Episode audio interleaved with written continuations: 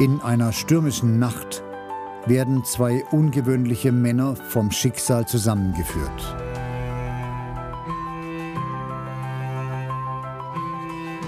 In einer einsamen Holzhütte in den Wäldern Norwegens trifft ein weiser Abenteurer am Ende seines Lebens auf einen jungen Ausreißer.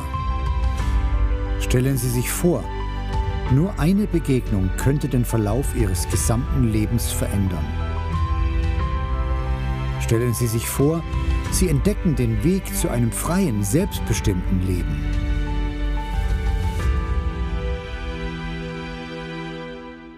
Wären Sie bereit, ihn anzutreten?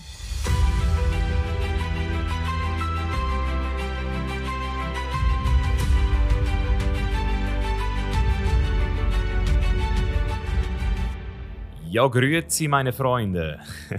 Willkommen zurück bei The Chainless Life, deinem Podcast für ein freies, selbstbestimmtes Leben. Hier spricht dein Host Misha und gemeinsam tauchen wir heute wieder ein in eine Chainless Story, die sich mal wirklich gewaschen hat. Und zwar hatte ich heute das Vergnügen mit Jochen Schweizer zu sprechen.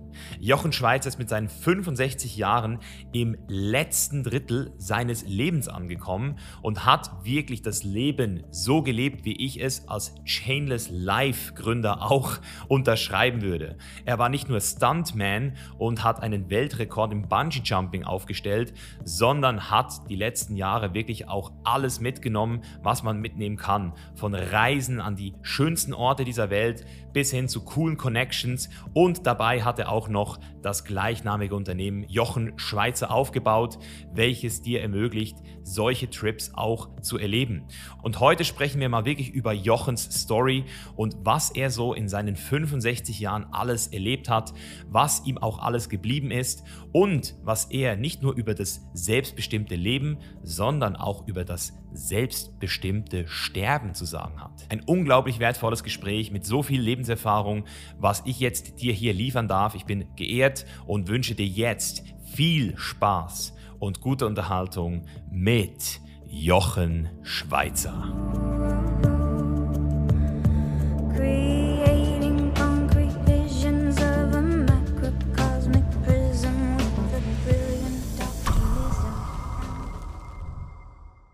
Alright. Ähm, musst du noch irgendwas wissen? Ist dir noch irgendwas wichtig? Nee, erzähl mir noch ein bisschen was.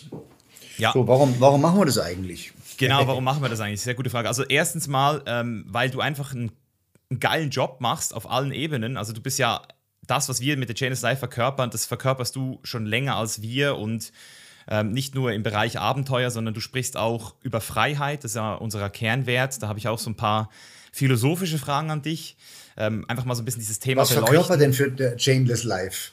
Weil wenn du sagst, das, was ihr verkörpert mit Chainless Life, würde ich auch verkörpern. Also was verkörpert ihr?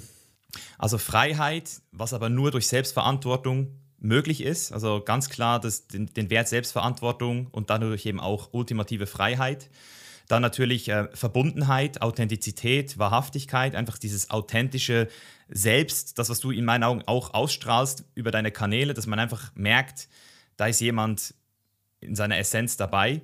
Und was für uns auch sehr wichtig ist, ist dieses Wort Selbstbestimmtheit. Das ist wirklich, dass du selbst dir dein Leben kreierst von innen nach außen, dass du in der Lage bist, mhm. selbst nachzudenken, kritisch zu denken. Deswegen machen wir auch diese Podcasts. Also das ist Chainless Life. Was du jetzt gerade beschreibst, ist Chainless Life, oder? Also das sind die Werte. Chainless Life ist ein Bildungs Bildungsunternehmen und wir Aha. liefern dir Bildung, die befreit. Ah, das ist geil. Das ist das Thema. Ich habe gerade ein Buch geschrieben, was befreit.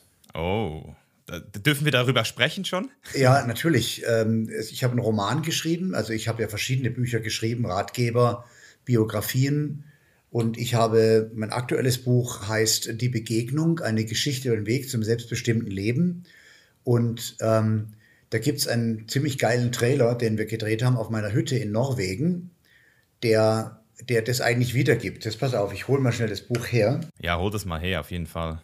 Das, was du mir gerade beschrieben hast, steht eigentlich genau hier drin. Das ist eine Geschichte über den Weg zum selbstbestimmten Leben. Und ich lese dir mal vor, was sozusagen auf, hinten auf der Klappe drauf steht. Aber ich würde dir das Buch sehr gerne schicken. Sehr gerne sogar. Hier steht hinten drauf, wenn dir jemand sagt, was dein Weg sein soll, dann ist es nicht dein Weg. Dein eigener Weg ergibt sich aus jedem Schritt, den du selbstbestimmt gehst. So habe ich das beschrieben. Und in dem Buch, ich lese es nur kurz vor, das geht dann schneller, in einer stürmischen Nacht werden zwei ungewöhnliche Männer vom Schicksal zusammengeführt. In einer einsamen Holzhütte in den Wäldern Norwegens trifft ein weiser Abenteurer am Ende seines Lebens auf einen jungen Ausreißer. In ihrem spannenden Aufeinandertreffen wird deutlich, was die Reise, die wir unser Leben nennen, wirklich ausmacht. Stellen Sie sich vor, nur eine Begegnung könnte den Verlauf Ihres gesamten Lebens verändern.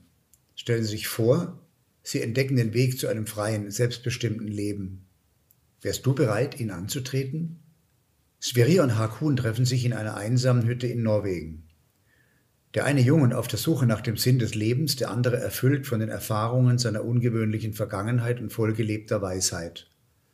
In dieser mystischen Nacht offenbart Hakun Sverrir die Geisteshaltung, die einen Menschen zu einem selbstbestimmten Leben führt, lehrt ihn die Erkenntnisse, die er durch sein abenteuerreiches Leben selbst erfahren hat. Hakun weiß, wie es für jeden Menschen möglich wird, ohne Angst und in Freiheit zu leben. Und hier steht noch, dass ich in dieser außergewöhnlich erzählten Selbstfindungsgeschichte die Erfahrungen und Erkenntnisse meines Lebens teile. Und dieses Buch war jetzt lange auf Platz 1 der Spiegel-Bestsellerliste, ähm, Themenbestsellerliste Spiritualität.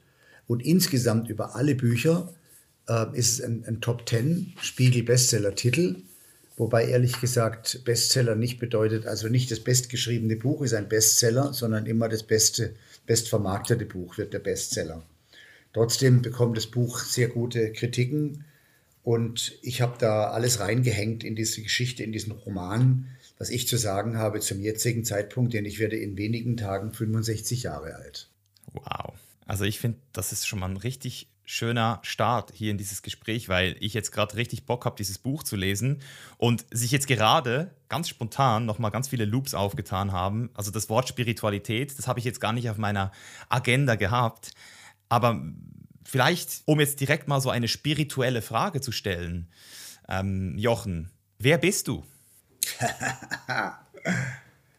ich bin ganz bei mir selbst und ich bin auf einem Weg, der niemals enden wird, denn da, wo ich mich jeweils befinde, ist immer nur mein Ausgangspunkt.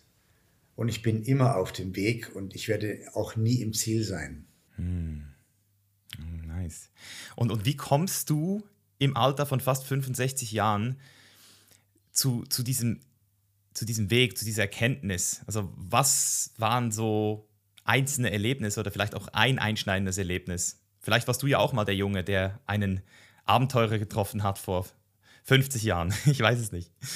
Naja, also dieser Roman, die Begegnung, eine Geschichte, ein Weg zum selbstbestimmten Leben, die ist, dass jeder Journalist, der mich interviewt hat, wollte immer wissen, wie viel autobiografische Elemente beinhaltet dieser Roman.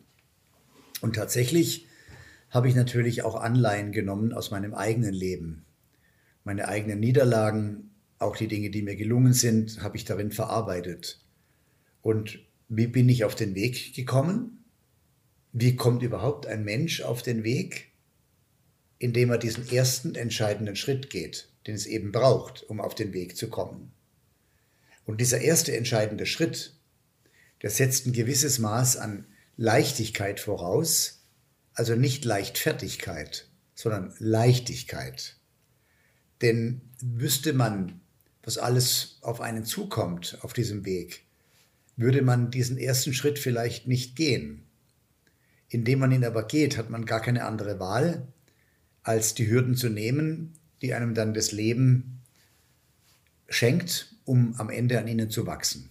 Also wenn ich das jetzt so höre, Jochen, dann würde ich sagen, oder, oder die Frage so, du, du fühlst dich selbst, also du bist schon selbst auch eine spiritueller Person, oder? Kann man das so sagen? Naja, Spiritualität ist in jedem Menschen. Und äh, leider haben viele Menschen sich entfernt von ihrer eigenen Spiritualität von ihren eigenen Wurzeln, weil sie auch zu wenig Zeit in der Natur verbringen. Und nur in der Natur lernt man Bescheidenheit und Ruhe und versteht auch, dass man am Ende dann doch nur Teil eines großen Ganzen ist. Gibt es da einen ganz speziellen Ort, äh, wenn du Natur sprichst? Das, was kommt da für ein Bild? Norwegen. Ja, da gibt es eine Hütte in Norwegen und das ist mein Seelenort. Okay, ich bin bald in Norwegen zum ersten Mal, also beziehungsweise in den Lofoten. Wo, wo würdest du mir denn empfehlen, sonst noch so hinzugehen, wenn ich schon dort bin? Naja, Lofoten, da war ich gerade vor zwei Wochen anlässlich des 60. Geburtstages meines alten Freundes Börge Usland. Börge Usland ist der lebende norwegische Nationalheld. Er hat sowohl Nordpol als auch Südpol erreicht, alleine zu Fuß, seinen Schlitten ziehend, ohne Nachversorgung. Er ist von Kanada über Nordpol nach Russland marschiert, 78 Tage, zusammen mit Mike Horn, einem südafrikanischen Abenteurer. Und ähm, der hat eine private Insel genau gegenüber der Lofoten, die heißt Manshausen. Was machst du auf den Lofoten? Ich habe mich äh, einfach dazu entschieden, mit einer Kollegin zehn Tage lang die Lofoten zu erkunden, weil ich schon immer mal die äh, Mitternachtssonne sehen wollte und einfach dieses Gefühl haben wollte, mal ähm, dort zu sein, weil ich immer wieder gehört habe, das sei der absolute Hammer. Es ist der absolute Hammer und ich würde dir dringend empfehlen, weil wenn du ohnehin schon auf den ähm, Lofoten bist, da gibt es eine Fährverbindung nach Nordskopbrücke und von da aus ist es mit einem kleinen Boot nur fünf Minuten nach Manshausen und da würde ich dir empfehlen, eine Nacht in einer dieser abgefahrenen Cabins von Birg Usland zu verbringen. Okay. So als kleiner Reisetipp. Aha. Hey, ich, ich habe jetzt schon gewonnen durch dieses Gespräch. Vielen Dank für diesen Tipp. Ähm, was ich jetzt gerade so für einen Gedanken hatte, als ich dir so zugehört habe, wie dein Kollege hier mit dem Schlitten ähm, diese, diese krasse Journey auf sich genommen hat, das klingt in erster Linie für mich sehr abschreckend. Ich so, oh wow, was, was ist das für ein Mann? Und gleichzeitig habe ich das Gefühl, dass genau solche Sachen, solche Erlebnisse, aus denen schöpfst du für dein ganzes Leben. Ähm, hast du das Gefühl, dass wir heute, wenn du so die Generation heute betrachtest, hast du das Gefühl, wir sind weicher geworden oder ist es, ist es einfach so, dass wir irgendwie anders unsere Challenges uns holen? Weil ich habe schon das Gefühl, dass wenn ich dir so zuhöre und auch so ein bisschen so deine Biografie abchecke, dass du einfach so viel krasse Sachen gemacht hast, wo ich mich frage, so, hey, woher kam diese Inspiration? Weil heute ist es nicht mehr so Machst du es nicht einfach mehr so mal? Na gut, also wir erleben ja eine Zeitenwende. Äh, mein soziales Netzwerk früher, das hieß draußen. Und unser Tun, ähm, das haben wir nicht publiziert. Natürlich sind wir bekannt geworden als extreme Wildwasserkanuten, weil wir ein paar Erstbefahrungen gemacht haben von Flüssen und Wasserfällen, die als unbefahrbar galten. Aber das war ein ganz kleiner Kreis und ich habe meine Zeit in einsamen Schluchten verbracht mit einigen wenigen getreuen Kameraden und Freunden. Und es gab keine Möglichkeit und wir waren auch von unserem, unserer Geisteshaltung gar nicht daran interessiert, äh, so ins Außen zu gehen. Und heute habe ich ja selber einen Instagram-Account und einen TikTok-Account und meine Social-Media-Mädels, also die, ich könnte das gar nicht, äh, weil mit meinen dicken Fingern erwische ich immer zwei Tasten gleichzeitig am Telefon. Also die mir da helfen, diese Dinge, die wir veröffentlichen wollen, auch zu posten. Heute bleibe ich natürlich mit vielen Menschen, die mir folgen, ähm, in Verbindung über die sozialen Medien. Allerdings birgt das Ganze auch eine große Gefahr. Denn das, was da publiziert wird, ist selten die Wahrheit. Und es entsteht der Eindruck, dass die sogenannten Content Creator ein unglaublich privilegiertes Leben leben. Manche tun das tatsächlich, ohne selbst jemals in ihrem Leben eine echte eigene Leistung erbracht zu haben. Aber die Jugendlichen, die oder vor allem sehr, sehr junge Menschen, die dann diesen vermeintlichen Vorbild, ähm, Vorbildern folgen, ähm, die werden dadurch nicht glücklicher, weil man wird nur glücklich durch eigene und selbstgemachte Erfahrungen. Ich erzähle dir eine Anekdote. Als wir diesen Trailer gedreht haben, also in diesem Trailer kommt eine Hütte vor. Diese Hütte ist nicht meine Hütte. Meine Hütte war aber vor 40 Jahren, die sah genauso aus wie diese Hütte im Trailer. Ich habe da nur 40 Jahre dran gebaut und aus dieser Hütte ist jetzt ein weißes Holzhaus über dem Skagerrak geworden. Nach und nach. In 40 Jahren habe ich da halt ständig dran gebastelt. Jetzt habe ich so eine Hütte gesucht, wie die Hütte, die damals in mein Leben kam und habe diese Hütte gefunden in einem Museumsdorf. Museumsdorf ist ungefähr eine Stunde weit weg von, von meiner Location. Da haben so Norweger, die einfach die Tradition lieben, die bauen so ganz, ganz alte Hütten ab und bauen die dort wieder auf, um aufzuzeigen, wie die Menschen früher gelebt haben. Und als wir diesen Trailer dort drehten, weil ich wollte ja genau vermitteln, so sah das damals aus bei mir, als ich nach Norwegen kam, als ich noch 15 Kilometer zu Fuß gehen musste, um auf diese Hütte zu gelangen. Das ist ja auch in dem Roman so, dass Hakun ähm, äh, diesen weiten Weg geht am Ende seines Lebens nochmal, ein letztes Mal. Und das sind Schulklassen gewesen von Kindern zwischen 10 und 12, 13 Jahren. Die waren recht laut und wir hatten aber so ein paar Sprachaufnahmen gedreht und hat der Aufnahmeleiter die Kinder gebeten, mal kurz ruhig zu sein. Ist gar nicht so einfach, wenn so 50, 60 Kinder Halligalli machen in so einem Hüttenmuseum. Aber das gelang, indem er denen meinen mein TikTok-Account gesagt hat. Und unisono zogen 50 Kinder ihre Handys aus der Tasche und haben meinen TikTok-Account gescannt, waren entsprechend begeistert und still. Wir haben dann diesen Dreh absolviert und danach kamen die natürlich alle zu mir und wollten mit mir sprechen und das habe ich auch gerne getan. Und dann habe ich die Kinder gefragt, wie viel Zeit verbringt ihr jeden Tag mit eurem Handy? Wie viel Zeit investiert ihr in TikTok? Was glaubst du, was die geantwortet haben? Sechs Stunden? Ja. Ich war geschockt zwischen vier und sieben Stunden. Krass. Jetzt leben die ja in Norwegen in einem Paradies. Norwegen ist ein unglaublich schönes, sehr stabiles Land mit einer stabilen Struktur, mit einer sehr guten sozialen Infrastruktur, mit einer unfassbar schönen Natur. Und jetzt verbringen diese Kinder ihr Leben, eigentlich ihr Leben, ihre Kindheit auf TikTok. Und ich habe mir dann selber die Frage gestellt, ich bin jetzt kein großer TikToker, ich bin ein kleiner TikToker mit, ich glaube, 200.000 Followern, aber ich habe mir gedacht, ist es gut, was ich da mache? dass auch mm, ich wow. Kinder dazu animiere, ihre Zeit anstatt draußen mit echten Freunden zu verbringen, mit echten Erlebnissen zu verbringen, in dieser Fake World unterwegs sind. Das ist nichts Fake von dem, was ich poste. Ich lege auch keine Filter, ich sehe halt so aus, wie ich aussehe. Aber dennoch, ich poste ja nur so kurze Snippets aus meinem Leben. Und da mag der Eindruck entstehen, dass mein Leben genauso ist und aus nichts anderem besteht. Aber ich habe natürlich die gleichen Themen, Probleme, Herausforderungen wie jeder andere Mensch auch. Und ich, das poste ich natürlich nicht so oft. Ja. Ich poste halt die coolen Sachen. Ich springe gerade aus einem Flugzeug oder ich fahre gerade Kajak, ja, oder jetzt bin ich in Norwegen und äh, bin beim Fischen an auf den Lofoten vor drei Wochen, das habe ich auch gepostet, ja. Oder jetzt habe ich einen Mammutbaum gepflanzt und 1,3 Millionen Menschen gucken sich ein Video an, wie ich einen Mammutbaum pflanze. Da ist nichts dabei. So, aber die Frage, die man sich stellen muss oder die ich mir stelle, ist, ist das der richtige Weg? Führen wir oder führen diese Systeme wie Instagram und TikTok, und ich bin ja nun selber auch Teil eines solchen Systems, wo führt es hin? Und auch um dazu ein Gegengewicht zu schaffen, habe ich dieses Buch geschrieben, Die Begegnung. Und das kannst du nur lesen. Nur habe ich die Befürchtung, dass die Kinder, die mir folgen, und die Jugendlichen, die mir folgen, dieses Buch nicht lesen werden, weil es ist mühsam zu lesen, wenn man sonst alles als mundgerechtes Häppchen konsumieren kann.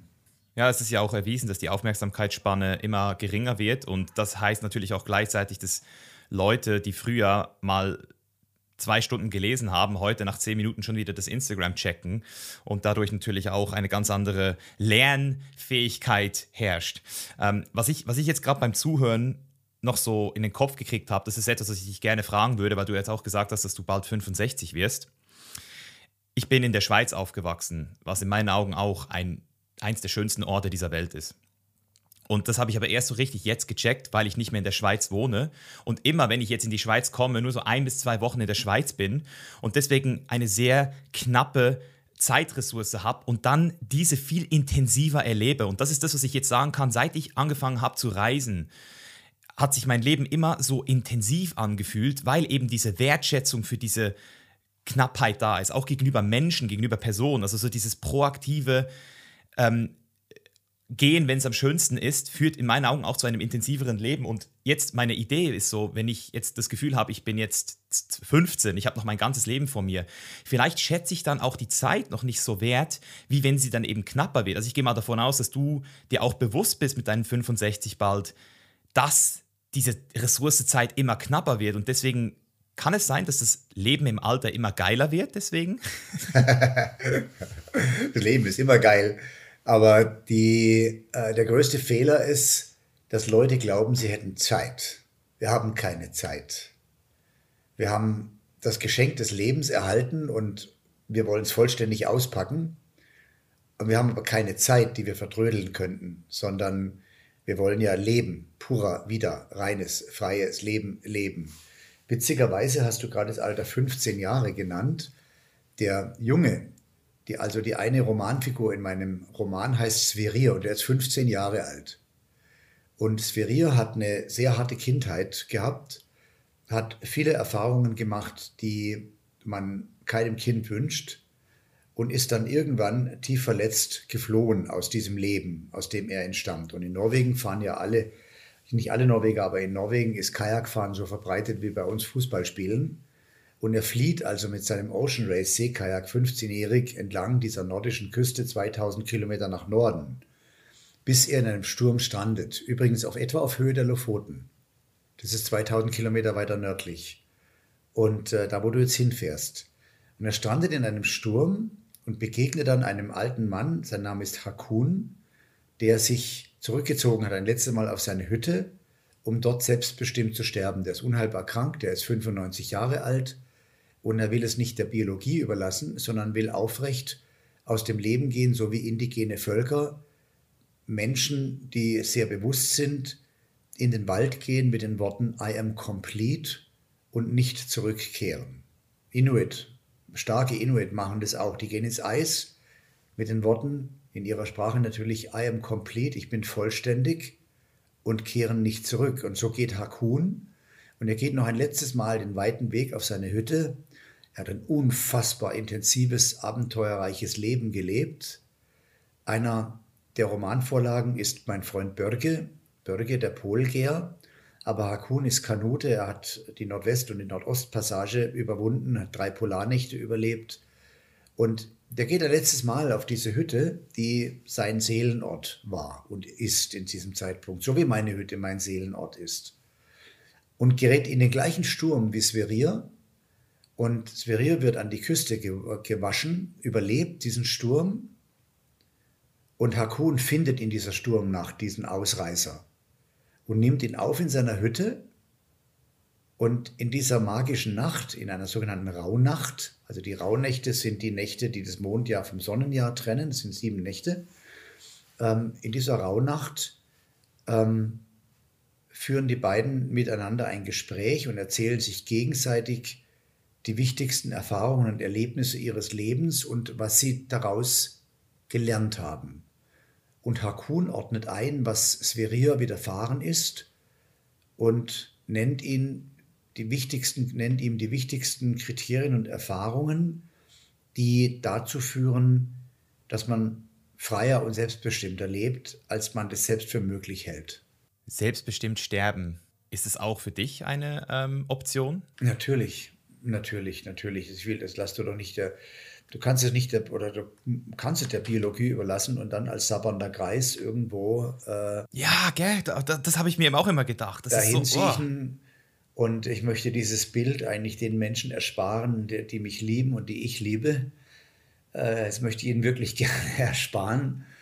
Ich finde es da, wenn man an Gunter Sachs denkt, der ja ähm, Alzheimer, an Alzheimer schwer erkrankt ist und der dann aber, als er noch in der Lage war, äh, den Freitod gewählt hat, indem er gesagt hat, ich möchte nicht es der Biologie überlassen, sondern das ist für mich der Akt, ich habe ein großartiges Leben gehabt und jetzt entscheide ich mich zu gehen und diesen Prozess zu beenden. Das kann man kritisch sehen, man kann das wirklich kritisch sehen. Ich habe mit einer russischen Frau, mit einer sehr weisen russischen Frau, die Frage mal ähm, diskutiert, eine Schamanin, die mir sagte, dass eben auch ein Sterben, ein langsames, dahinsiechendes Sterben eventuell für die Seelenreise, so hat sie argumentiert, auf eine bestimmte andere Ebene führt und man, wenn man an Reinkarnation glaubt und wiedergeboren wird, diese Lehre darf man nicht auslassen. Also ich weiß ja auch nicht, ähm, was nach dem Tod kommt. Das kann keiner wissen. Und es gibt auch kein richtig und kein falsch. Es gibt nur individuelle Entscheidungen. Genau. Jeder Mensch entscheidet für sich selbst, wie will ich leben und wie will ich sterben.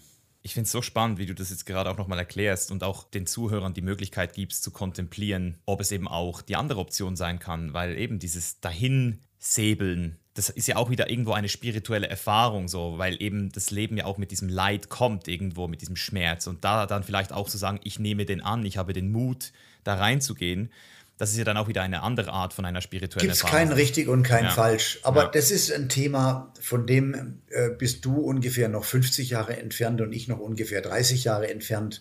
Lass uns über die schönen Dinge ja. sprechen. Noch leben wir und wir wollen aus dem vollen Leben. ja, vielleicht direkt ähm, nochmal so ein, ein, Input zu dem Thema, ähm, weil du ja auch bekannt bist als Extremsportler und wahrscheinlich, ja, ich weiß nicht, wie viele Jumps du gemacht hast, hast du, ob du die zählst. Die Länder zählst du nicht, habe ich gesehen. Die hast du nie. ähm, und ich hatte gestern, hatten wir so ein Gespräch mit unserem Team am Tisch, wo ich gesagt habe, hey, wenn ich dir jetzt eine Million geben würde, was würdest du trotzdem nicht machen? Und dann hat ähm, der Geschäftsführer, der Christian, hat gesagt, ich würde nicht aus einem Flugzeug springen, nicht mal für eine Million. Und dann habe ich ihn gefragt, ja, aber wieso? Das ist doch sicher. Und dann hat er gesagt, ja, aber er hätte Angst, dass er danach abstumpft, weil er gehört hat, dass Leute, die sehr viel aus Flugzeugen springen und Bungee-Jumpen, dann irgendwann eben auch immer noch krassere Kicks brauchen. Und da wollte ich dich mal fragen, wie du das jetzt erlebst nach all diesen Jahren. Also ob du vielleicht auch Leute kennst, die, die, die da eher äh, betroffen sind davon, weil bei dir scheint es überhaupt nicht so ge gewesen zu sein. Also ist das ein Gerücht? Nein, nein, nein. Also, das, also erstens mal ist auch das wiederum eine höchst individuelle Frage weil wir Menschen sind ja Gott sei Dank sehr unterschiedlich und wir nehmen Dinge unterschiedlich wahr. Das hängt äh, mit unserer Geisteshaltung zusammen. Darauf kann, dazu kann ich später noch etwas sagen. Wie kommt eigentlich eine Geisteshaltung zustande? Ich habe die ersten 1000 äh, Fallschirmsprünge schon gezählt. Bei 1000 habe ich aufgehört. Und ich habe die ersten, keine Ahnung, 500 Bungee-Sprünge gezählt und dann habe ich aufgehört zu zählen.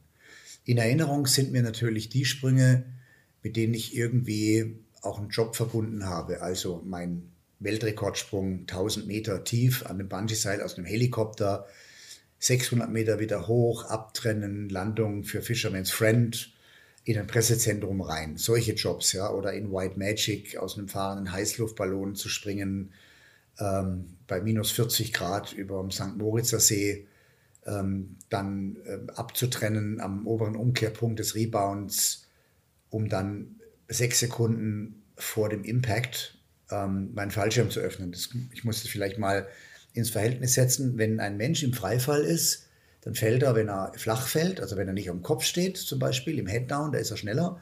Aber wenn du in einer klassischen Arch Position bist, also in einer Freifallposition mit dem Bauch zur Erde, mit weit ausgebreiteten Armen und Beinen, dann fällst du ungefähr mit 50 Metern pro Sekunde in die Tiefe. Das sind so 180 km/h.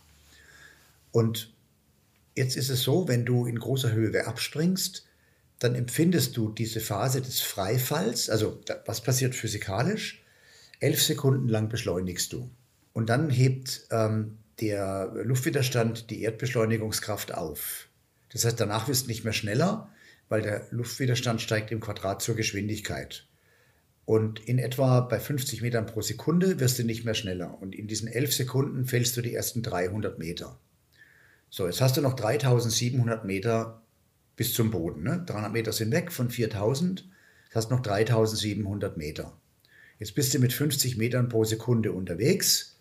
Wenn du einigermaßen guter, erfahrener Fallschirmspringer ist, dann machst du spätestens auf 700 Meter auf. Das heißt, du ziehst auf 700 Meter deinen Fallschirm. Der hat dann einen Öffnungsweg von 250 Metern. Und dann hast du noch genügend Zeit. Danach sinkst du noch mit drei bis vier Metern pro Sekunde äh, um nach Hause zu fliegen unter dem geöffneten Fallschirm.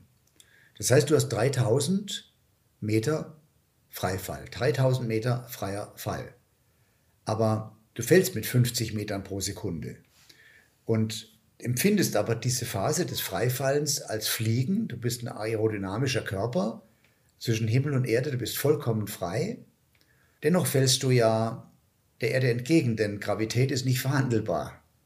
Die gilt für alle auch für mich. Und wenn du jetzt bei einem Stunt zum Beispiel sagst, du öffnest deinen Fallschirm 600, äh, 300 ähm, Meter über dem St. Moritzer See, das war hier der Fall in diesem Film White Magic, ähm, damit ich sozusagen hinter einem Bergrücken aus dem Kamerablickfeld verschwinde und dann erst meinen Schirm öffne, dann ist es einfach rechnerisch sechs Sekunden vor Lebensende. Und dann packst du deinen Schirm hart und dann ist er halt nach 100 Metern schon auf. Aber du bist dann trotzdem verdammt tief und hast nicht mehr viele Möglichkeiten, irgendwie die, die Landerichtung auszusuchen. Deswegen brauchst du viel Platz da unten. So, und das sind natürlich Jobs und Erlebnisse, mit denen ich viel Geld verdient habe, die für mich aber immer auch mit faszinierenden Erlebnissen verbunden waren. Genau dieser Sprung übrigens aus dem Ballon, den beschreibe ich in meinem, in meinem Buch, warum Menschen fliegen können müssen. Das ist wieder ein anderes Buch. Das gibt es schon länger, aber da beschreibe ich genau ähm, das, was da mit mir passiert ist. Okay, heißt es, dass du die These aufstellst, dass das etwas ist, was wir lernen sollten aus dem freien Fall? Ne, das kommt darauf an, was du für ein Psychogramm hast. Ja? Also es gibt äh, das Psychogramm des Klammerers und das Psychogramm des Fliegers. Es gibt ähm, in der Physis gibt den Pykniker, das sind die kleinen Dicken, den Athleten. Ähm, das sind die athletischen Jungs und es gibt die Leptosomen, das sind die großen Schlanken. Und die meisten Menschen sind Mischformen daraus. Und ähnlich ist es mit unserer Psyche. Es gibt halt Menschen, ähm, das sind Klammerer, ich meine das aber nicht negativ, ähm, die werden dann vielleicht Buchhalter. Und es gibt Menschen, die sind Flieger, die werden dann vielleicht selbstständige Unternehmer, ja, die, die dieses, diesen Freiraum brauchen und den auch ausfüllen können. Das heißt, was jetzt für dich richtig ist, hängt stark von der Frage ab, aus welchem Holz du gemacht bist. Und, und wann hast du das das erste Mal für dich gewusst oder entdeckt, dass du auf jeden Fall ein Flieger bist? Vielleicht auch in Bezug auf Extremsportarten. Ach, das wusste ich ja alles noch gar nicht damals. Also ich habe eben, ich war immer wild. Ähm, ich war auch als Kind sehr wild. Äh, und ich habe schon immer die Bereitschaft besessen, äh, etwas mehr zu riskieren, um das Besondere zu erleben. Und was gibt dir denn das jetzt ganz persönlich, körperlich und psychisch? Was gibt dir Extremsport in dieser Hinsicht? Naja, also jetzt bin ich 65 und habe nicht mehr die gleichen körperlichen Möglichkeiten wie noch mit 25. Auch das muss man konzidieren. Das Altwerden kannst du nicht verhindern. Du kannst in Würde alt werden und du kannst dafür sorgen, dass dein Körper äh, gesund altert. Das tue ich äh, tatsächlich in, durch meine Lebensführung. Ähm, in jungen Jahren, ich würde mal sagen, ich kann mein Leben in so drei Drittel unterteilen. Die waren aber nicht hart abgegrenzt, diese Drittel, sondern es gab immer so fünfjährige Übergangsphasen. Fünf bis sieben Jahre war immer die Umbruchphase. Das erste Lebensdrittel war einfach nur wild, frei, maximale Abenteuer, maximales Risiko und mehr als einmal bin ich dabei dem Tod von der Schippe gesprungen. Und es war so das erste Lebensdrittel. Mit 32 wurde ich zum ersten Mal Vater. Da habe ich eine Weile gebraucht zu realisieren, dass ich damit auch eine ganz besondere Verantwortung übertragen bekommen habe, nämlich da zu sein und auch mein Wissen weiterzugeben und diesen ersten Sohn, ich habe mehrere Kinder, diesen Sohn auch entsprechend zu fördern. Trotzdem habe ich noch wilde Stunts gemacht, zum Beispiel habe ich meinen letzten großen Sprung, das war fürs Guinness Buch der Rekorde, dieser 1000 Meter tiefe Sprung aus dem Helikopter mit einem Bungee-Seil, was über, über eine Tonne wog. Ähm, habe ich gemacht, da war mein erster Sohn acht Jahre alt. Und erst als der mich morgens anrief und sagte, Papa, ich will nicht, dass du diesen Sprung machst, ist mir klar geworden, dass der Weg jetzt zu Ende ist. Und mir ist vor allen Dingen auch klar geworden, dass noch extremer zu springen, noch tiefer zu fallen, noch höher zu fliegen, nicht automatisch auch noch mehr Glück bedeutet. So, und dann kam die Phase, da wurde ich dann Unternehmer. Ich habe dann diese Bungee-Firma aufgezogen, habe viel Geld verdient, habe viel erlebt, habe natürlich dann auch viele Fernsehjobs gemacht. Und dann war ich so bis zu meinem 60. Lebensjahr da voll drin und habe ja mit 60 einen Teil meiner Firmengruppe verkauft an Pro7 Sat1. Weiß nicht, ob ich das nochmal machen würde, weil du mit dem Geld, was du bekommst, nicht kompensieren kannst, äh, was du weggibst. Und das ist aber ein, aber ein anderes Thema. Aber so, und jetzt bin ich jetzt bin ich in der Phase, wo ich konsolidiere, zu Ende bringe, unternehmerisch, was ich alles gestartet habe. Das ist die Jochen Schweizer Arena hier in München in Haufkirchen, der Bau unseres Hotels, ähm, der, der Bau einer großen äh, Photovoltaik-Solarparks, damit wir ähm, auch den Strom selbst erzeugen können, den wir hier verbauen, weil natürlich kostet es Strom, im Windkanal zu fliegen oder auf der Welle zu reiten. Und ich habe es mir zur Aufgabe gemacht, die gesamte Energie ähm, die wir hier, also natürlich beziehen wir Ökostrom, aber ich habe mir zur Aufgabe gemacht, die gesamte Energie, die wir hier in der Jochen Schweizer Arena im Süden von München verbrauchen, ähm, aus nachhaltiger Quelle zu beziehen. Und der einfachste Weg und der günstigste Weg ist selbst in einen großen Solarpark zu investieren und sich dann selbst mit Strom zu versorgen. Also 100 Prozent geht nie ganz wegen der Spitzen, aber man kommt so auf 80 Prozent Selbstversorgung. Das sind Projekte, die will ich noch abschließen. Die dauern noch zwei, maximal drei Jahre. Und dann gehe ich in die dritte Lebensphase. Und wie sieht die aus? Hast du da schon eine Idee? Oder lässt du dich überraschen? nee. Naja, ich bin ja immer offen. Also ich habe nie so ganz konkrete Pläne, dass ich sage, dann mache ich das und mache ich das. Aber ich werde sicherlich noch weiterhin Bücher schreiben und, ähm, und ich werde mein Wissen weitergeben. Als Trainer, als Coach, als, als Speaker auf den großen Bühnen. Das macht mir große Freude. Das merkt man. Ich finde es interessant, wie du diese zweite Phase deines Lebens auch beschreibst. Ähm, weil du hast in der ersten Phase einfach deine Grenzen ausgemessen, ausgepusht bis zum geht nicht mehr und hast dann gemerkt, okay, das sind jetzt meine Grenzen, das ist es jetzt, das ist gut. Und dann, was ich jetzt noch mal so wissen möchte, weil du jetzt auch sagst, dass du immer mehr auch Leute inspirieren möchtest, was ich immer so eine spannende Frage finde, ist, was war denn damals so die Vision von deinem Unternehmen? Also man hört immer wieder so diese Motivationsspeaker, die sagen, ja, shoot for the stars, aim for the moon, möglichst groß denken. Ähm, aber wenn du damals jetzt zurückdenkst, was war denn so die, diese erste Idee? Was war so dieser, diese Vision? War die schon damals so groß oder hast du einfach Bock gehabt, deine Erlebnisse mit Leuten zu teilen? Also vielleicht kannst du uns da nochmal so mitnehmen. Ich wollte das Leben von Menschen mit Erlebnissen bereichern. Und das war am Anfang ja non-commercial. Das heißt, ich war ja immer derjenige bei uns in der Gruppe, der die Ideen hatte, der was ausgehackt, gehackt hat und der andere mitgenommen hat und gesagt hat, komm, jetzt lass uns dieses tun und lass uns jenes tun. Nicht wahr? Also ähm, mein alter Freund äh, Kaspar, der wäre nie mit dem Motorrad durch Afrika gefahren, wenn ich nicht gesagt hätte nach dem Abitur, komm, lass uns das tun. Lass uns mit Motorrädern durch Afrika fahren. Später habe ich herausgefunden, dass mein, mein Talent wahrscheinlich das ist dieses eine entscheidende Talent, liegt darin, dass es mir gelingt, Menschen, die mir begegnen, dazu zu bringen, Erlebnisse zu haben, die sie nicht hätten, wenn sie mir nicht begegnet wären. Oder Dinge zu tun, die sie nicht tun würden, wenn sie mir nicht begegnet wären. Und das habe ich schon als kleiner Junge in mir getragen. Ich war dann entweder Anführer oder Einzelgänger, aber ich war nie Mitläufer.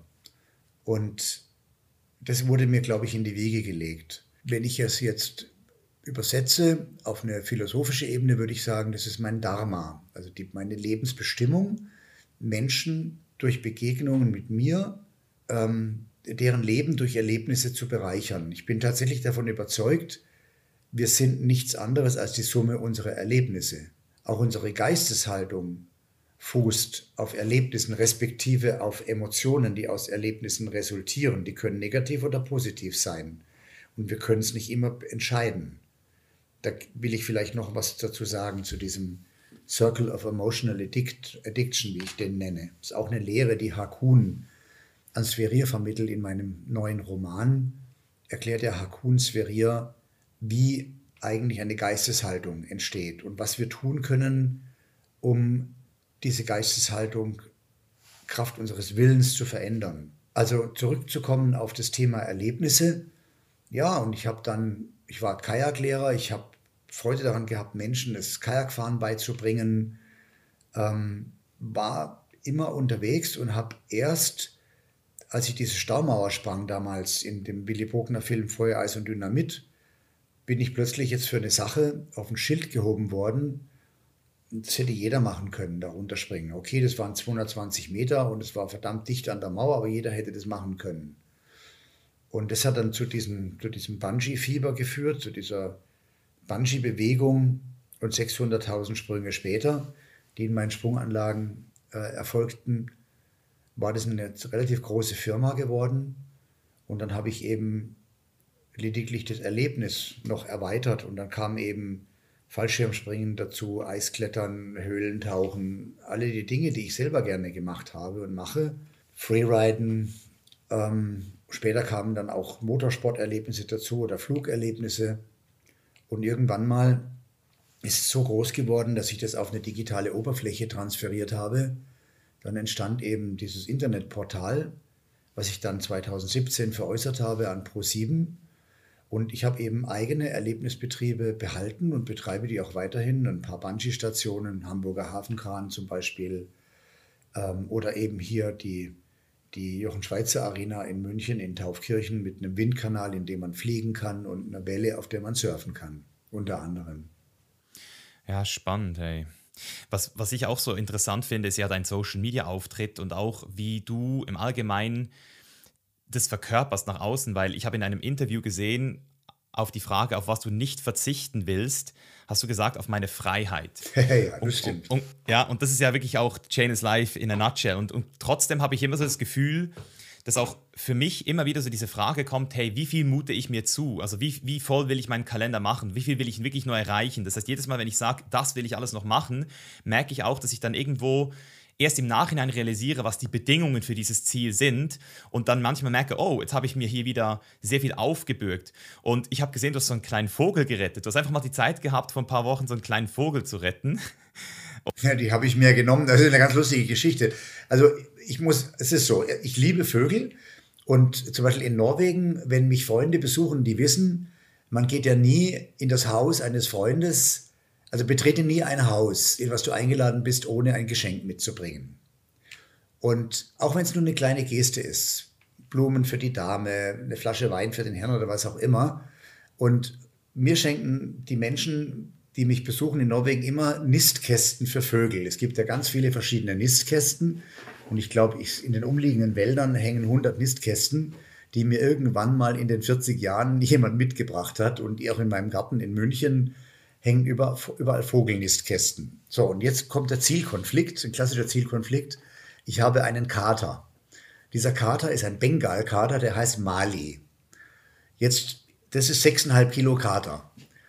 Jetzt muss ich sagen, ich liebe also die Vögel und ich mag das überhaupt nicht, wenn der Kater mal einen Vogel erwischt. Das passiert Gott sei Dank äußerst selten. Mäuse fängt er ständig.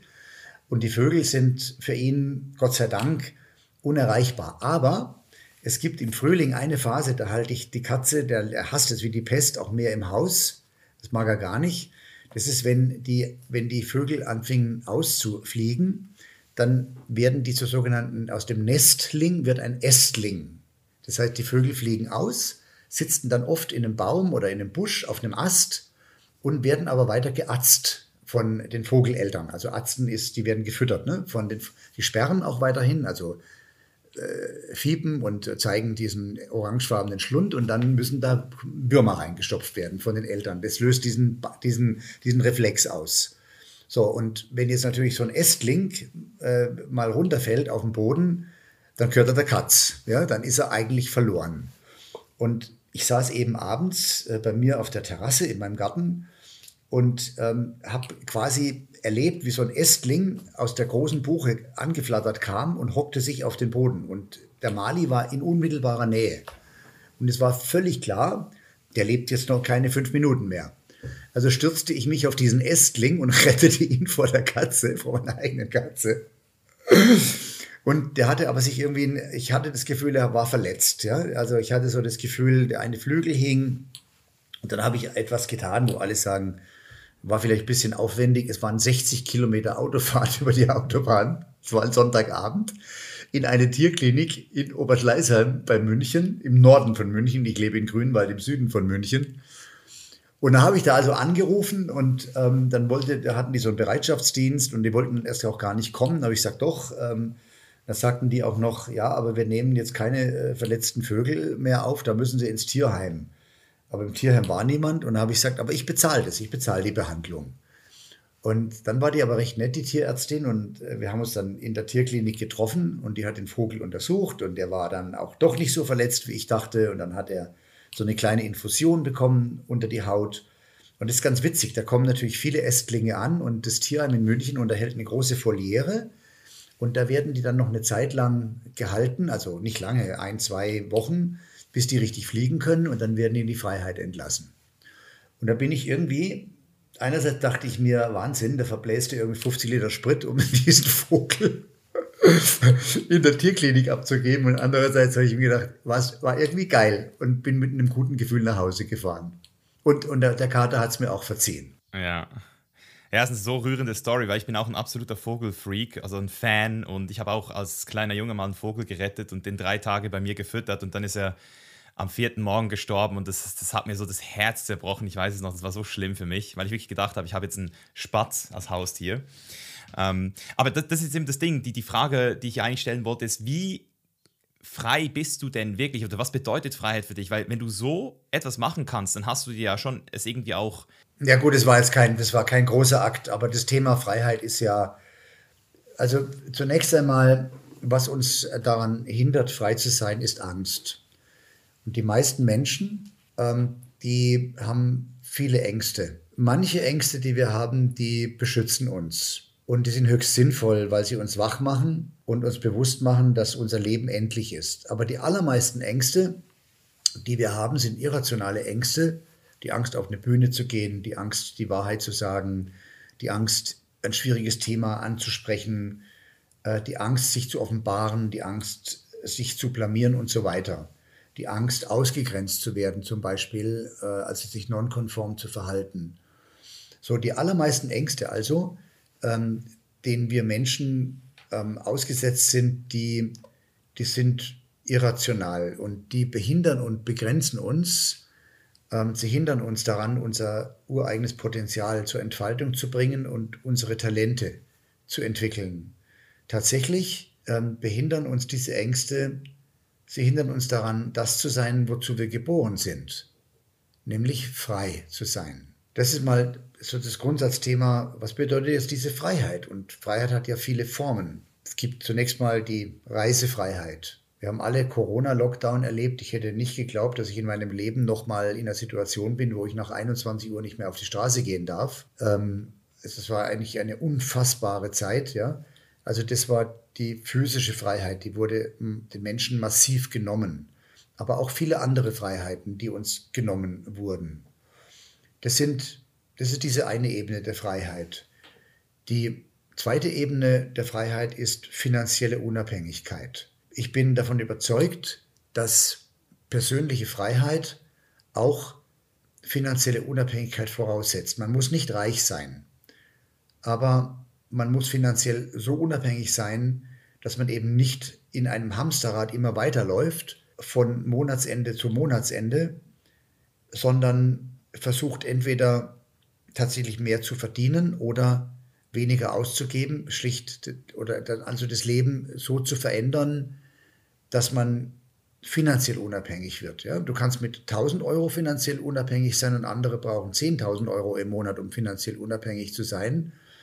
Und es gibt Multimillionäre, die meinen, äh, man braucht viele, viele Millionen, um uh, unabhängig zu sein.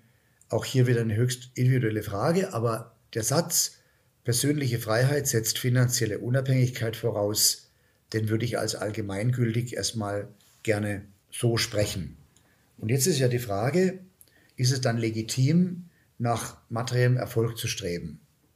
Ich sage ja, es ist legitim, nach materiellem Erfolg zu streben. Übrigens auch im Yoga Sutra ist das Anstreben von Besitz äh, nichts Negatives. Es wird einem suggeriert ähm, und es führt auch zu einer falschen Geisteshaltung. Es ist sehr, sehr erstrebenswert, wohlhabend zu sein, weil es kommt ganz viel Freiheit damit daher. Es ist wirklich erstrebenswert. Wenn ich aber der Meinung bin, es ist schlecht, ähm, reich zu sein oder wohlhabend zu sein, dann kann ich auch nicht wohlhabend werden, weil mich ja meine eigene, meine eigene Grenze, die in meinem Kopf existiert, am Ende daran hindert. Denn das Universum hört mit. Du bekommst immer das, was du bestellst beim Universum. Und das hat mit deinem Denken zu tun ich komme nochmal auf diesen Circle of Emotional Addiction gleich zu sprechen. Ich habe es dreimal angekündigt. So, und die dritte und tiefste Ebene der Freiheit ist die emotionale Freiheit. Ganz am Ende meines Romans, also Hakun begleitet Sverir nochmal zurück ins Leben und dann nimmt er ihm ein Versprechen ab. Und er sagt zu Sverir, ich muss dir jetzt ein Versprechen abnehmen. Und Sverir schaut den alten Mann an und fragt, ja, welches Versprechen? Und dann sagt er, du musst verzeihen. Du musst radikal verzeihen. Du musst den Menschen vergeben, die dir das angetan haben, was dir widerfahren ist, und indem du ihnen verzeihst, rechtfertigt dies ihre Handlungen nicht. Es rechtfertigt auch nicht, was dir geschah. Aber indem du verzeihst, indem du radikal verzeihst, brichst du aus aus dem emotionalen Gefängnis, in dem du dich selbst begeben hast, indem du das nicht loslassen kannst. Und Verzeihen ist also ein Akt auch der Selbstbefreiung und der Selbstliebe und viel schwerer als anderen zu verzeihen ist es ja auch, sich selbst zu verzeihen für etwas, was man falsch gemacht hat, für etwas, was man zu verantworten hat. Und diese emotionale Freiheit ist die höchste Form der Freiheit und die setzt voraus, dass man anderen, aber auch sich selbst verzeiht. Denn wir sind Menschen, wir machen Fehler, manchmal dramatische Fehler. Wir tun manchmal Dinge, die nicht in Ordnung sind. Und das muss man sich irgendwann, natürlich ist man bestrebt, es immer gut zu machen, aber es klappt halt nicht immer. Und dann muss man aber auch einerseits die Verantwortung übernehmen für das eigene Handeln, aber man muss auch bereit sein zu verzeihen. Das ist dann die große emotionale Freiheit. Und jetzt kommen wir nochmal vielleicht zu dieser Frage, was unsere Geisteshaltung ausmacht. Ja, warum denken manche Menschen, greifen immer ins Klo und andere sind wie Dagobert Duck unterwegs und denen gelingt immer alles. Und das ist kein Zufall, sondern das ist eine Frage der Geisteshaltung. Wie kommt also Geisteshaltung zustande? Was wir erleben, führt zu Emotionen. Wenn wir etwas Negatives erleben, warum auch immer, führt es zu einer negativen Option. Also wir werden belogen, betrogen, es passiert etwas, wir werden missbraucht, seelisch oder körperlich, was auch immer. Das führt zu einer Emotion. Und diese Emotion, die prägt natürlich unser Denken. Und unser Denken prägt auch ganz stark, wie wir sprechen. Und die Sprache wiederum, die wir sprechen, also hüte deine Worte, Worte sind wie Taten, man kann sie nicht zurücknehmen. Und die Sprache, die wir sprechen, fußt ja auf dem Denken, wie wir denken, und es führt zu Entscheidungen, die wir fällen. Und diese Entscheidungen, alle Entscheidungen, die wir fällen, führen ja hinterher zu einem Ergebnis, nämlich zu, einem, zu einer Erfahrung oder einer, einem Erlebnis. Und diese Erfahrung oder dieses Erlebnis führt er dann wieder zu einer Emotion, die wiederum unsere Geisteshaltung beeinflusst. So, und jetzt kommt der Trick. Jetzt gibt es einen Haufen Trainer und Coaches, die gehen da und du musst deine Geisteshaltung ändern. Denk doch mal positiv. Das ist aber gar nicht möglich. Diese Kraft besitzen wir gar nicht. Das ist dann sozusagen nur die Oberfläche. Tatsächlich machen wir uns zu dem, der wir sein wollen, indem wir ganz bewusst autonom entscheiden, was wir erleben wollen. Ich kann nämlich als freier Mensch den Erfahrungen und Erlebnissen, die ich gezwungen war zu erleiden, zu erdulden, solche hinzufügen, die ich selbst entschieden habe. Ob das jetzt eine Nachtwanderung durch den Wald ist, kann jeder machen. Ob ich mal eine Sonnenaufgangswanderung auf einen kleinen Berg mache oder auf einen großen, je nach körperlicher Fitness. Ob ich sage, ich nehme jetzt mal einen Kajak und lerne, lerne paddeln und dann fahre ich mal raus aufs Meer. Also alle die Dinge, die ich jetzt genannt habe, sind für den aller, allergrößten Teil der Menschen absolut erreichbar und auch finanzierbar. Es setzt voraus, dass ich die Entscheidung fälle. Indem ich diese Entscheidung fälle, empfinde ich eine positive Emotion. Es ist unfassbar schön, am Berg zu gehen und die Sonne geht auf. Das führt einfach zu einer positiven Emotion und diese positive Emotion, die beeinflusst jetzt wieder meine Geisteshaltung, auf Neudeutsch Mindset oder Set of Mind. Und jetzt kann ich eben durch die Erlebnisse, für die ich mich ganz bewusst entscheide, mich eigentlich zu dem machen, der ich sein will. Ich muss aber schon eine Vorstellung davon haben, wer oder was ich sein will. Und nur wenn ich diese Vorstellung habe, kann ich das auch werden. Genau, das ist nämlich das, was ich in meinen Coachings immer wieder sehe, dass vor allem Jugendliche immer weniger den Zugang zu sich selber haben und gar nicht wissen, was sie wollen. Also das ist schon mal so die, die erste Frage, so was will ich überhaupt, wer will ich werden, was will ich alles noch vielleicht erreichen. Vielleicht hast du auch noch mal so bei dir einen Tipp, den du jetzt an unsere Zuhörer raushaust, wenn Leute noch gar nicht an dem Punkt sind, wo sie sich entscheiden können. Na, dann muss man das auch nicht entscheiden. Da muss man das eben aushalten, diese Lehre. Lehre Leere und Stille sind manchmal schwer auszuhalten. Aber die Stille lehrt uns manchmal mehr als ein Gespräch. Und ich kann einem Jugendlichen, der ist das schon mal gut, wenn er sich überlegt oder überhaupt sich die Frage stellt, wer oder was will ich eigentlich sein, was will ich werden. Ich war, und dann ändert sich ja das Bild. Ich wollte als kleiner Junge eigentlich zur Müllabfuhr, weil ich mir gedacht habe, das ist cool, da muss ich nur einmal die Woche arbeiten. Geil. Ja, als ich dann rausfand, dass das aber nicht so ist, habe ich ja schnell, habe ich schnell umgestellt. Also ich, ich, ich habe ja drei Bücher geschrieben. Warum Menschen fliegen können müssen, das ist eine Autobiografie. Ich glaube, die lehrt einiges. Es gibt einen Ratgeber, der perfekte Augenblick, der richtet sich tatsächlich an Menschen, die sich diese Fragen stellen. Aber das beste Buch ist, ähm, also es war auch ein Bestseller, aber das heißt ja nicht, dass ein Bestseller automatisch ein gutes Buch ist. Es ist halt gut vermarktet. Ähm, und mein aktueller Roman, der hat, das hat beides. Er ist gut vermarktet, sonst wäre er kein Bestseller geworden, ist aber auch ein gutes Buch. Die Rezensionen, die er bekommt, sind, sind gut, wirklich gut. Und das beantwortet doch viele Fragen. Und im Zweifel, also ich bin ja kein Coach und kein Trainer, aber ich habe mich jetzt darauf eingelassen, Seminare anderer Coaches und Trainer auch zu begleiten und durch meine Anwesenheit ja eine Addition zu geben, also einen Mehrwert zu schaffen, indem ich dann dazukomme für einen Tag und dann auch zur Verfügung stehe und, und so die wichtigen, relevanten Dinge dann auch kommuniziere. Ja, ich sehe dich auch eher so von außen als Mentor, weil du einfach so viel Lebenserfahrung mitbringst, dass du einfach auch schon autosuggestiv, ohne dass du groß coachen musst, einfach schon eine Bereicherung für einen Raum bist. Und, und das, was du jetzt gerade angesprochen hast, übrigens, äh, Jochen, an dieser Stelle, diese Lehre auszuhalten, das ist wirklich wichtig, dass wir das nochmal festhalten, weil aus dieser Lehre entspringt dir dann eben auch wieder dieses Bedürfnis, etwas zu wollen, aber diese Lehre zuerst auszuhalten. Also hast du selbst so eine Phase in deinem Leben gehabt, wo du mal das Gefühl hattest, ich habe alles erreicht und da war eine Lehre? Ich hatte immer wieder Phasen in meinem Leben, in denen habe ich mich ganz bewusst in diese Lehre begeben. Ich lese zum Beispiel ähm, gerade ein Buch von Herling Kacke. Herling Kacke ist ein Norweger, der auch Südpol und Nordpol erreicht hat, der auch auf Mount Everest war. Das Buch heißt Stille und ähm, in seiner Philosophie findet der Mensch nur in der Stille zu sich selbst. Wie sieht das bei dir aus, die Stille? also im täglichen Doing äh, beginne ich meinen Tag mit den fünf Tibetern. Das ist eine ganz einfache yogische Übung, kann jeder googeln, die fünf Tibeter.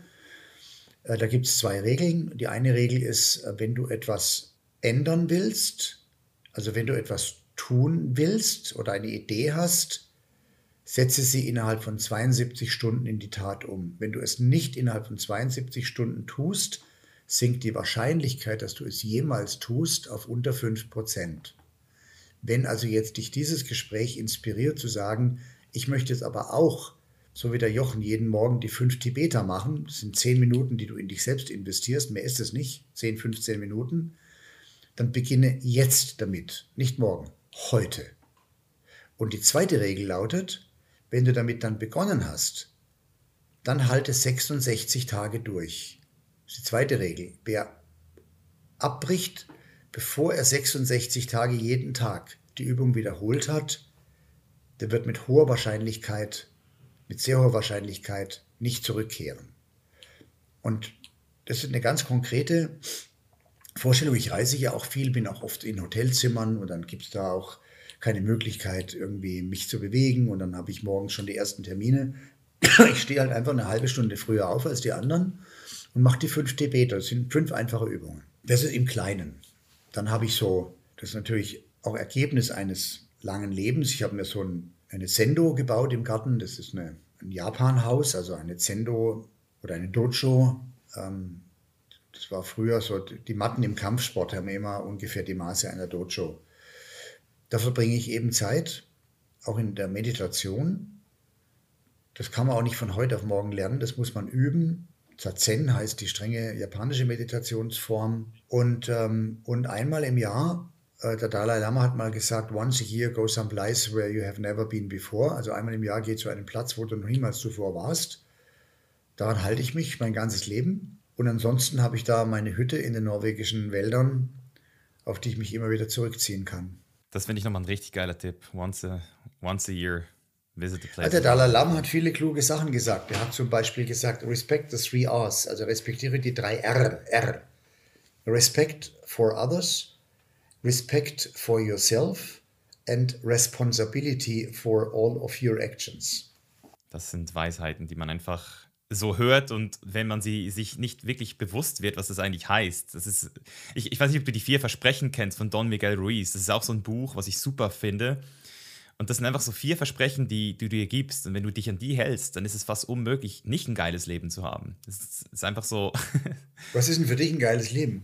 Für mich ist es ein geiles Leben eine gute Mischung aus Hedonismus und Eudaimonismus.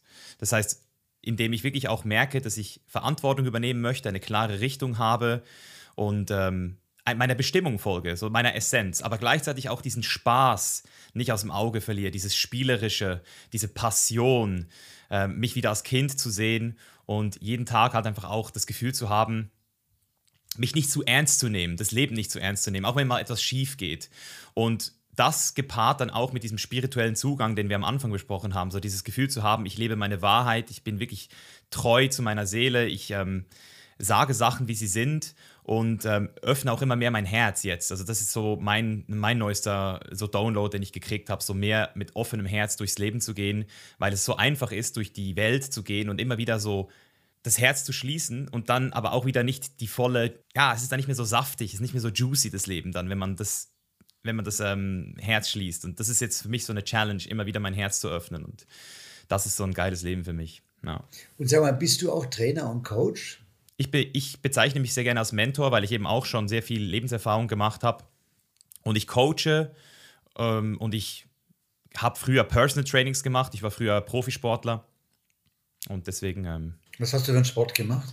Äh, Natural Bodybuilding. Also sieben Jahre vegan, ohne Steroide auf die Bühne gestanden und dort meine Muskeln präsentiert. und diätet bis zum, bis zum bitteren 5% äh, Grad, wo du wirklich fast schon so also da gab es so einen Moment, wo ich halt so im Sand, nicht mehr mehr im Sand laufen konnte, weil ich so wenig Körperfett hatte, dass, dass die, das Gehen mir erschwert wurde. Und dann bin ich abgelegen und habe so eben auch so realisiert, so, hey, wenn ich jetzt sterben müsste, dann wäre es okay. Es hat sich so angefühlt wie so ein, wie so ein Tod, so ein, so, so ein Ego-Tod. Und das war sehr, ähm, das war sehr wichtig für mich, sowas zu haben, weil ich eben immer mich mit meinem Körper identifiziert habe und, und ja, Diese Sachen. Identifikation wirst du eines Tages wahrscheinlich aufgeben, denn ähm, ich habe mich früher auch sehr stark über meine Physis identifiziert. Die Physis ist aber endlich. Und ähm, irgendwann merkst du, dass deine Physis eben auch der Alterung unterliegt und du nicht mehr die gleiche körperliche Leistungsfähigkeit hast. Und das ist dann der Zeitpunkt, äh, wo sich ähm, vieles in dir selbst auch auf andere Ebenen bewegt und weg von der Physis, nicht ganz weg von der Physis, würde ich nicht sagen, aber andere Dinge an Bedeutung gewinnen.